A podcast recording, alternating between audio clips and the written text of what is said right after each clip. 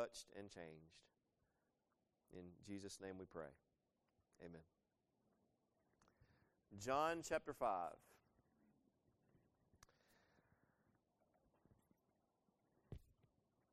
As you turn to John 5, I want you to think about a simple, a simple question, but I think a question that's, of course, important and maybe not so simple as this question seems. And the question is Who is Jesus Christ?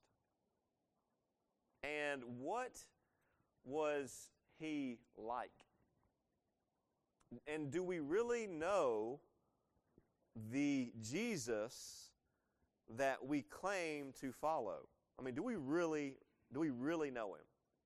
And I think it's a it's a good question and an honest question because the truth is if we were to, to get into a time machine and go back and be dropped off in Jesus' day, in Jesus' town, the towns he traveled around in, it would be so different than anything we are used to, right?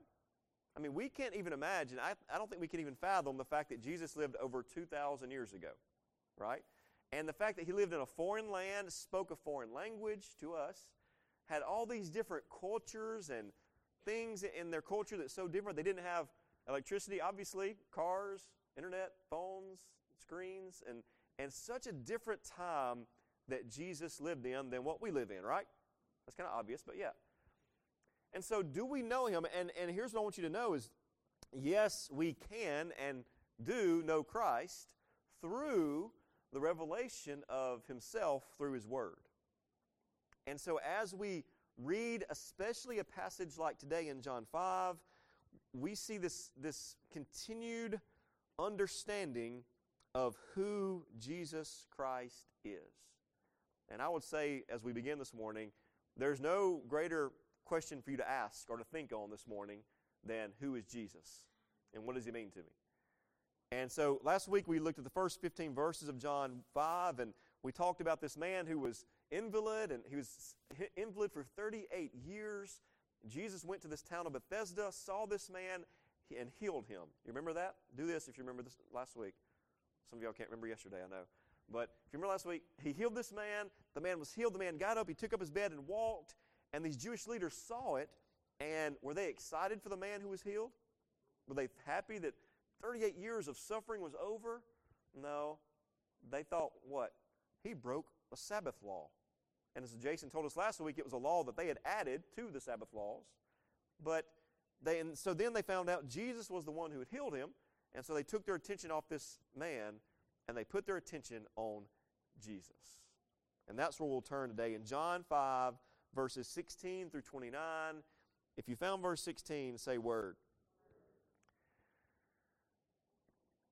And therefore did the Jews persecute Jesus and sought to slay him or kill him because he had done these things on the Sabbath day. But Jesus answered them, My Father worketh hitherto, and I work. Therefore the Jews sought the more to kill him, because he was not only had broken the Sabbath, but said also that God was his Father, making himself equal with God. Then answered Jesus and said unto them, Verily, verily, I say unto you, the Son can do nothing of himself, but what he seeth the Father do. For what things soever he doeth, these also doeth the Son likewise. For the Son loveth, I mean, excuse me, for the Father loveth the Son, and showeth him all things that himself doeth. And he will show him greater works than these, that you may marvel. For as the Father raiseth up the dead and quickeneth them, even so the Son quickeneth whom he will. For the Father judgeth no man, but hath committed all judgment unto the Son, that all men should honor the Son, and even as they honor the Father. He that honoreth not the Son honoreth not the Father which hath sent him. Verily, verily, I say unto you, verse 24, He that heareth my word and believeth on him that sent me has everlasting life, and shall not come into condemnation, but he is passed from death unto life. Verily, verily, I say unto you, the hour is coming, and now is, when the dead shall hear the voice of the Son of God, and they that hear shall live. For as the Father hath life in himself, so hath he given to the Son to have life in himself. And hath given him authority to execute judgment also, because he is the Son of Man. Marvel not at this, for the hour is coming, in the which all that are in the grave shall hear his voice, and shall come forth they that have done good unto the resurrection of life, and they that have done evil unto the resurrection of damnation. We'll stop there this morning. As I studied this text, I know, noted that from John 5 all the way to the cross, these Jewish leaders hate Jesus. And that eventually leads to the cross. And so we're going to see why here, two reasons that these Jewish leaders wanted Jesus dead. The first one is this they were mad at Jesus, claiming that he broke the Sabbath. We see that in verses 16 through 18. If you'll look there again with me. Verse 16 Therefore they did persecute him and sought to slay him because he had done these things, this healing on the Sabbath. Again in verse 18, therefore the Jews sought the more to kill him because he not only had broken the Sabbath, but also said that God was his Father. So we understand, and I think most of us in this room understand what the Sabbath is. It's a word that means to rest. And back in Genesis chapter 2, we know that God took six days to create the heavens and the earth. And what did God do on the seventh day? Rested. Did God need to rest? Was God tired? Of course not. He, he, I think he did that to maybe to set an example for us, but, but he didn't need to rest, but he did. He sat back and, and looked at the creation, the very good and beautiful creation he had made. And so God rested, setting this pattern of a Sabbath, of a rest. And so in Exodus chapter 20, when God gives Moses the Ten Commandments, one of those commandments is to remember the Sabbath day and to keep it holy. And so, taking scriptures like those two and then other scriptures, we can see that the Sabbath day for the Jewish people is a, the seventh day of the week, which for them is, you know, for Saturday, and they were to rest and remember all that God had done in His creation. Let me ask you this, church, if you know your Old Testament. Was the Sabbath day important for the people of Israel? Was it important? Was it important to God? It was so important, they were told many times there's certain things you can't do. I mean, you've got to, you can't, I was reading some Old Testament verses like you can't light a fire. You can't do this. You can't do that. And then I found several texts that said this if you broke the Sabbath, you could be put to death. it's pretty serious. Like, that's a pretty serious law if you can be put to death for breaking it. And so we understand that these, in Jesus' day, the people that Jesus is talking to, these Jewish leaders that are accusing Jesus of breaking the Sabbath, they take the Sabbath very seriously. But as we saw last week and heard last week, they added to the laws of God. And they were taking it too far. I, I want to mention this, and I think we'll discuss this more on Wednesday night, but we understand that we don't worship on the quote unquote Sabbath, all right? We don't worship on Saturday. Uh, we, following a New Testament pattern, we meet on Sunday, the first day of the week, because that's a pattern we see in the early church. Jesus rose on the first day of the week. He appeared many times on the first day of the week in the New Testament uh, to, to, pe- to believers after his resurrection. And so we take the first day of the week and we, we oftentimes rest, but we also worship and celebrate our Lord. And so, just, well, again, this will be a Wednesday night discussion, but we're also tempted, I think, like these Jewish people, to maybe make a Sunday too legalistic, too ritual. But at the, at the same time, sometimes we're too loose with Sunday as well, not taking it as serious as we should. But we'll talk about that later in the week. What, what, I want you to see here is that in Jesus' day, it was serious. These guys weren't just haphazardly making accusations toward Jesus. They thought they were 100% right in accusing Jesus of breaking God's law. They thought they were right. Notice how he responds in verse 17. I love verse 17.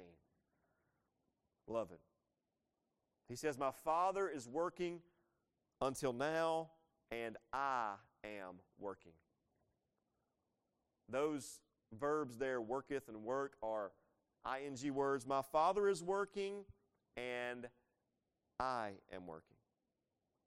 To me, it's like Jesus is telling him, you know what? My Father created this world, and I was there, and the Holy Spirit was there. We created this world, and, and God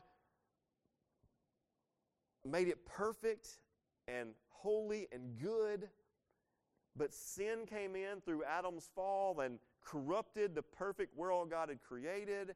And ever since then, it's like Jesus, Kendall, put that verse back up there for me, verse 17. Leave that for me if you don't mind. It's like Jesus is saying there, ever since then, ever since that fall, that when sin corrupted the world, the Father has been working out this plan of redemption to restore everything back to the way He intended it to be. And my Father's been working out this plan through all of history, Jesus says. And as the Father works, guess what? I work. I am working. So look at our text. What does that mean? I think it means this. Jesus is saying, I'm, I'm about my Father's business.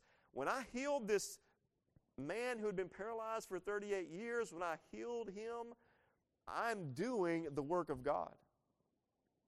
I'm involved in what God is doing because I am the Son of God. And not only am I healing people physically, but that is a picture that I will one day heal everyone, all my followers, in eternity. Look at this verse. Do you believe God works until now? Do you believe, church, that God is working now? We are not deists. Deists believe when you were growing up, did you have those toys that you get, those wind up toys? I remember the little monkey that like had the cymbals. Do you have that toy? I guess we're old. But you wind it up, you'd set it down, and it would just go, right? And as a kid, you just sit there and watch it. That's all the toys we had back in the day. That's boring. No wonder we stayed outside. But deists believe God wound up this world, set it down, and let it go. And he's just watching it go. Let's see what happens. I think there are a lot of by the way, people that claim to be Christians or claim to be Baptists who, who believe God acts like that. Like God's just kind of sitting back watching, seeing what's going on. This verse says the Father is working. He is actively involved in this world. In every single one of our lives, the Father is actively involved. In every single situation going on, He is actively involved in it. This is the God we serve, a sovereign providential God who's working all things for our good and for His glory. And so I love verse 17 because Jesus could have just said, you know what? You guys are right. I, sh- I shouldn't have done that on the Sabbath. Maybe I, maybe I was wrong. But no. Jesus says, no. He says, and he doubles down and says, My Father's working, I'm working. And so they wanted to kill him. Look at the second reason. And this will be the, Again, there's only two reasons. The first one is they claimed he broke the Sabbath. The second one is he claimed to be God. They claimed he broke the Sabbath, number one. Number two, he claimed to be God. Now, we understand the Trinity. I hope we understand the Trinity God the Father, God the Son, God the Holy Spirit. And this is not a sermon on the Trinity, but this text, verses 18 and following, give us this picture of the Father and the Son and their relationship and the unity between the, the Godhead, the Trinity. So look with me at verse 19. It says, Jesus answered them and said, Verily, verily, I say to you, the Son can do nothing of himself but what he sees the Father do. So, whatever he sees the Father do, he does. It's kind of like Father, like Son, right? How many of you have kids that act like you? Mine act like their mother, so that explains a lot. Happy Mother's Day. But Jesus says there, look at it again. The Son can do nothing of himself but what he sees the Father do. I, I wonder, I don't know this, I wonder as Jesus grew up and maybe learned some carpentry from his father, do you think he, he watched his father and copied what he did to, to build stuff? I don't know. I'm just wondering there. I think most of us grow up watching a parent and, and copying them as we learn. But Jesus, the Son of God, says, I'll do what the Father does. Verse 20 goes on to say, For the Father loves the Son and shows him all things that himself doeth, and he will show him greater works than these, that you may marvel. So the Father created the world, but guess what? The Son was a part of that creation. The Father works, so does the Son. Jesus is saying something they will understand here when he said he's saying, I'm God. I am God. And if you think, now look at this verse, he says he will show him greater works than these. I can just picture Jesus saying, if you think me healing this, this invalid man was a big deal, just wait what's next. just wait what you're going to see. And you're going to marvel. You're going to be amazed and astonished at what I'm going to do because I am God.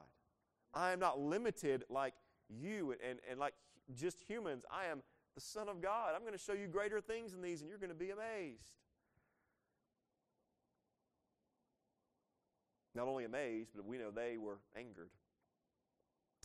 As I look at verses 21 and following, I, I find four specific truths about the deity of Christ, the godness of Christ. And I want to give you these four truths as we work through these, these verses.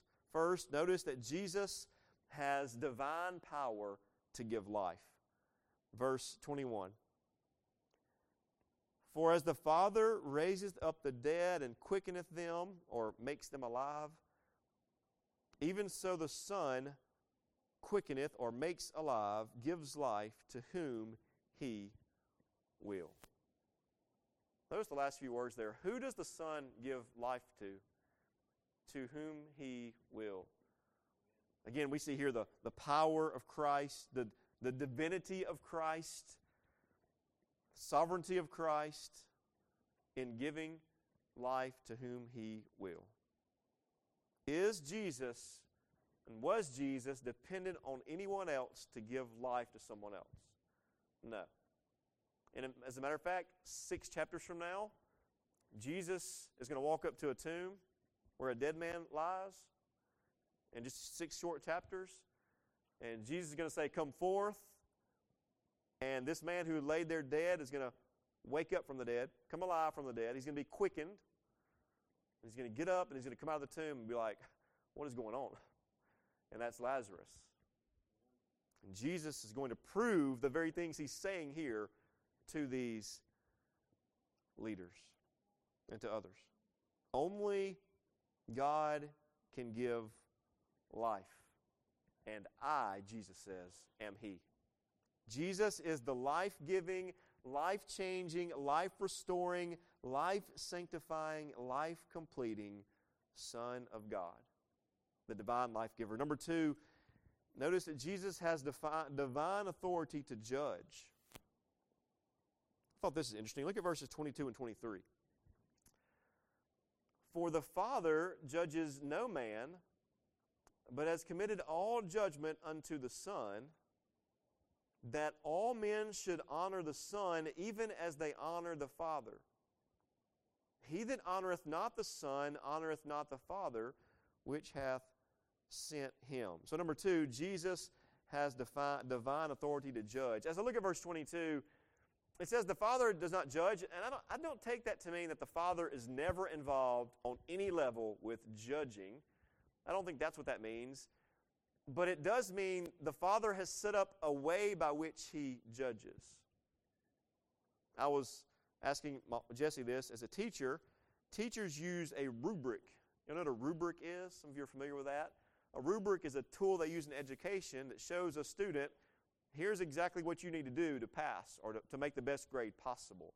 It's this rubric, it's this guide. And I would say Jesus, the, according to the Father, Jesus is the guide by which God judges people. Jesus is the dividing line, the criteria. The Father judges through the Son. Let me, let me give you an illustration and see if this makes sense. I want you to imagine this hand I'm holding up. This hand is us. This is people, okay? And I want you to imagine that my face, looking at my hand, my eyes, this is the, the eyes of the Father looking on his people. Does that make sense? So the Father looking at the people, okay? Now, the Father does not just judge just by looking straight at us. Instead, these verses tell us that there's a lens through which Christ, through which God views us, and that lens is Christ. So this hand will be Christ in this illustration. So when the Father looks at us, He doesn't just look at us like this, He looks at us through the lens of Christ. All of us. And how we respond to Christ is how the Father will judge us in Christ or through Christ, right? And so that verse says that the, whoever honors the Son honors the Father. And whoever dishonors the Son dishonors the Father. Now, I would say to you, this is the way God will judge every single person how they respond to Christ. That's probably okay to say in this room, but to most of this world, that's an offensive thing to say. What I'm telling you is the only way to know God, the only way to have forgiveness of sin, the only way to heaven is through Christ Jesus, right? There's one way. And again, we're maybe a little sheltered. We're in the Bible Belt. We're around Christians a good bit, but for most of this world, that is an offensive statement to say. And as we live longer into this world, saying Jesus is the only way to God is going to grow more and more offensive. We must honor the Son, these verses say. Will, will the Father judge you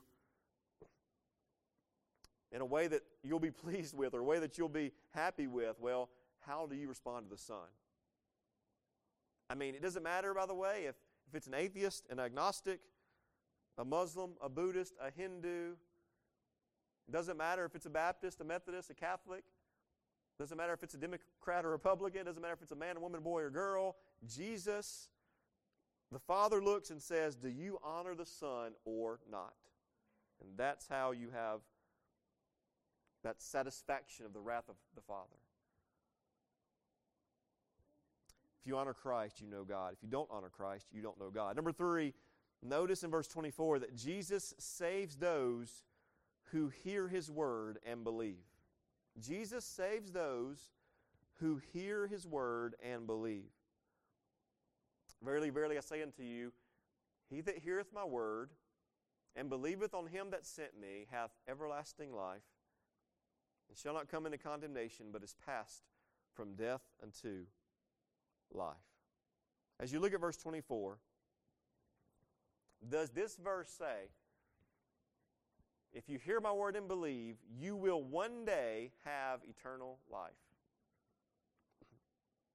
This is a this idea of having eternal life there in the middle of verse 24 is something that happened in your life that is ongoing. He does not say that you will one day have eternal life. He says, if you hear my word and believe it, you have life even now. You have it. Why? Why will you not come into judgment if you honor the Son and trust in Christ? Because you've passed, verse 24 says, from death to life. Literally, that means someone who changed countries. They moved away, never to return. And we have passed spiritually from death unto life. Anytime we go to a funeral, there's there's finality in that, isn't there? Like it's one of the reasons it's very sad, right? Is that there's finality. You you understand that you won't see that person again until eternity, um, and you know in, in a different way. But and so there's this finality to it. In the same way, there is finality to an earthly death and a moving on. There is also finality in a spiritual death and life. And if Christ has saved you, your eternity is set. If you are truly a believer, your eternity is set. Why will we not come into condemnation? It says it there, we shall not come into condemnation. Why will we not come into condemnation? Because Jesus took our condemnation. He took the sin we deserved. He bore our sin upon the tree. He was wounded for our transgressions. And there is therefore now no condemnation for those who've passed from death to life in Jesus Christ. Lastly, the fourth thing about Christ being God in verses 25 through 29, Jesus will resurrect everyone on the last day. Jesus will resurrect everyone on the last day. Verse 25. I love this verse. Verily, verily, I say unto you, the hour is coming, and now is, excuse me, when the dead shall hear the voice of the Son of God, and they that hear shall live. So much in this verse. Verse 26, 27 kind of repeats things we've already talked about. And Jesus continues to drive the point home that he is a life giver. But in, in these verses, specifically verse 25, we see that Jesus will raise all the dead. He'll do it with his voice. The voice of God is more powerful than anything we can imagine. Jesus said, God said, let there be light, and there was, right? He built creation through his word. Uh, Hebrews says the universe is being held together by the power of his word. If God, for one second, for one moment, decided to step back, this entire universe would collapse. But as we saw, he is actively involved. Look at verse 29 with me. It says, One day he'll call all from their graves, and they'll come forth, and they that have done good to the resurrection of life, they that have done evil unto the resurrection of damnation or condemnation.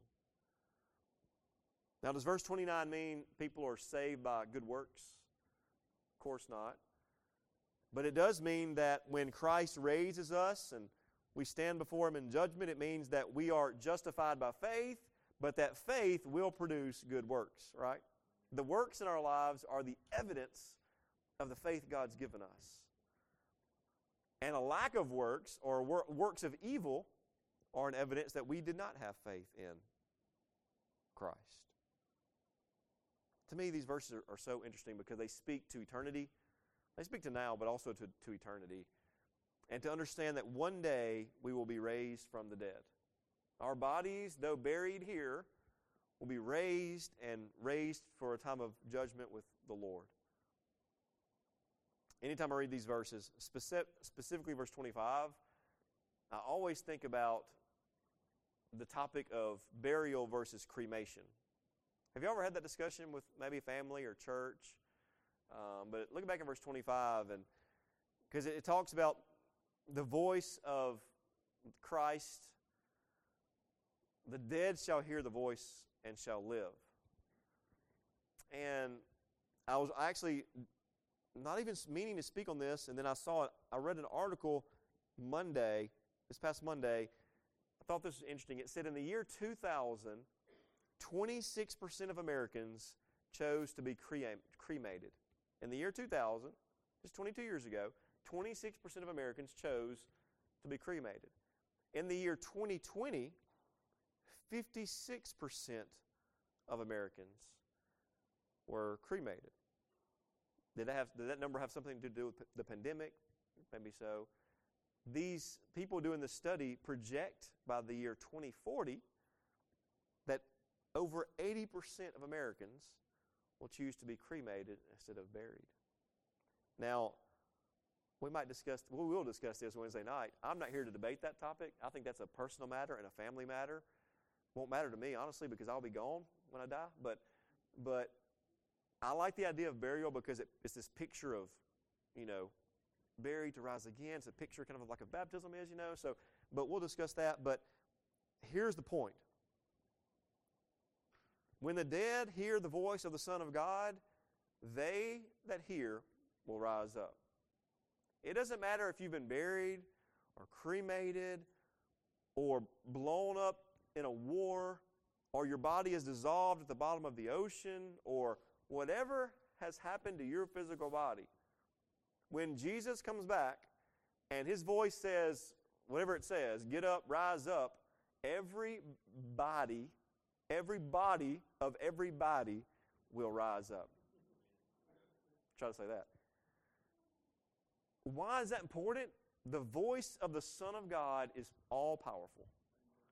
And when he says get up, all the, the I keep using this word, all the bodies are going to rise up. And they're going to go to one of two judgments a judgment of life or a judgment of condemnation. And that judgment will be based on how you honored, did you know, did you trust, did you believe in the Son of God, Jesus Christ? And those who did not put their faith in Christ will go to that judgment of condemnation. But, church, I think about when we rise and we who know Christ, not us not being perfect, us being so flawed, but looking in the face of the one who was sinless and bore our sin for us. Looking in his face, knowing that it was his powerful voice, life giving voice that spoke to us through the gospel of Jesus Christ and caused us to be born again, passing from death to life. The judge of all the earth will look on us one day to see if we were trusting, resting, and receiving in Christ. These Jewish leaders don't get it, and many of them never will here. But Jesus is saying, I'm God, and I'm a life giver, and I'm powerful. And in this text, church, we see we see the glory as of the only Son from the Father, full of grace and truth. I pray that you know the life giving Son of God, Jesus Christ. Receive Him, trust Him, treasure Him.